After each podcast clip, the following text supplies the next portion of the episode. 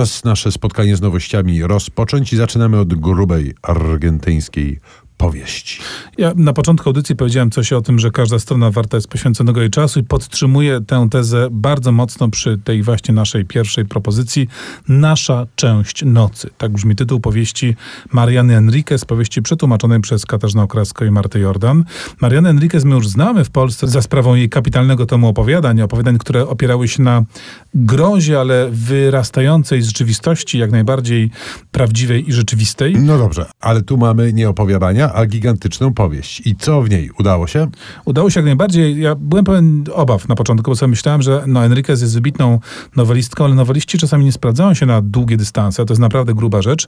Wyszło kapitalnie. To jest rzeczywiście wielowątkowa powieść. Zaczyna się po prostu od tego, że jest ojciec, który z synem podróżują z Buenos Aires ku pograniczu paragwajskiemu. I trzeba mieć świadomość, że no, to jest zupełnie inna Argentyna niż ta pampiasta. Tu jest gorąco, tutaj jest silna, e, intensywna wegetacja i od razu widzimy, że ojciec jest też niezwykłą postacią, że syn y, też nietuzinkowy, że jadą do rodziny, która jest rodziną, delikatnie mówiąc, nadzwyczajną. Ona kryje za sobą najróżniejsze mroczne tajemnice. To jest opowieść o okultyzmie, o magii. To się dzieje w historycznych czasach, niedalekich czasach y, hunty wojskowej w Argentynie, czasach, kiedy w rzekach znajdowano mnóstwo ciał i to tym bardziej potęguje i generuje tę sytuację. Jest to opowieść o walce grupy bohaterów o o niezależność, o wolność, można tak powiedzieć, ale walce w świecie przepełnionym jakąś taką niesamowicie intensywną magią, ale to nie jest żadna fantazja, powiedzmy sobie jasno. To jest magia, która wyrasta z y, kultur y, ludowych, z wierzeń, z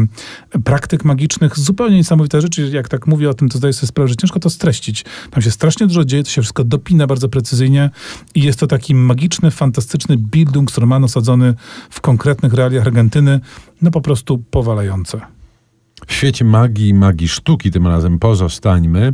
Mm, ja muszę powiedzieć, że jak otworzyłem kolejną książkę, o której chcemy dziś opowiadać, to odetchnąłem i taki okrzyk nareszcie w końcu e, wydostał się z moich ust, a to, to dlatego, no, a to dlatego, że mam już dosyć tej biografistyki seryjnie produkowanej, która jest tak naprawdę rozwinięciem haseł, które znaleźć można w Wikipedii i nic po, tej po lekturze tych książek w głowie, przynajmniej mojej, być może jakoś tam wadliwej, nie zostaje.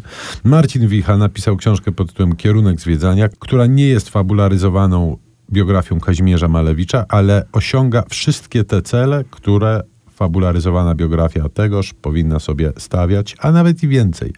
Jest fajnie i ciekawie napisana, jest pełna anegdotek prawdziwych i zmyślonych, jest przede wszystkim tym, co e, z Malewiczem w swojej głowie wicha, który, przypomnijmy, jest nie tylko pisarzem, nie tylko autorem, ale również grafikiem i znawcą e, sztuki, nawet jeżeli e, domorosłym, a więc wszystko to, co on z Malewiczem i z Czarnym Kwadratem robił w swojej głowie. Przez czas dłuższy, domyślam się, trafiło na karty tej krótkiej książki i obcujemy tak naprawdę z Malewiczem E, poniekąd, z wichą w pełni, z Rosją, z budzącą się awangardą, z pytaniem, po co ta awangarda się obudziła i z całą masą najróżniejszych wątków i obcujemy też, o czym zapomnieć nie można, bo nie wypada, z Przemkiem Dębowskim, e, który oczywiście tą książkę w sposób arcydzielny edytorsko oprawił, co już zaczyna się robić nudne. To znaczy każda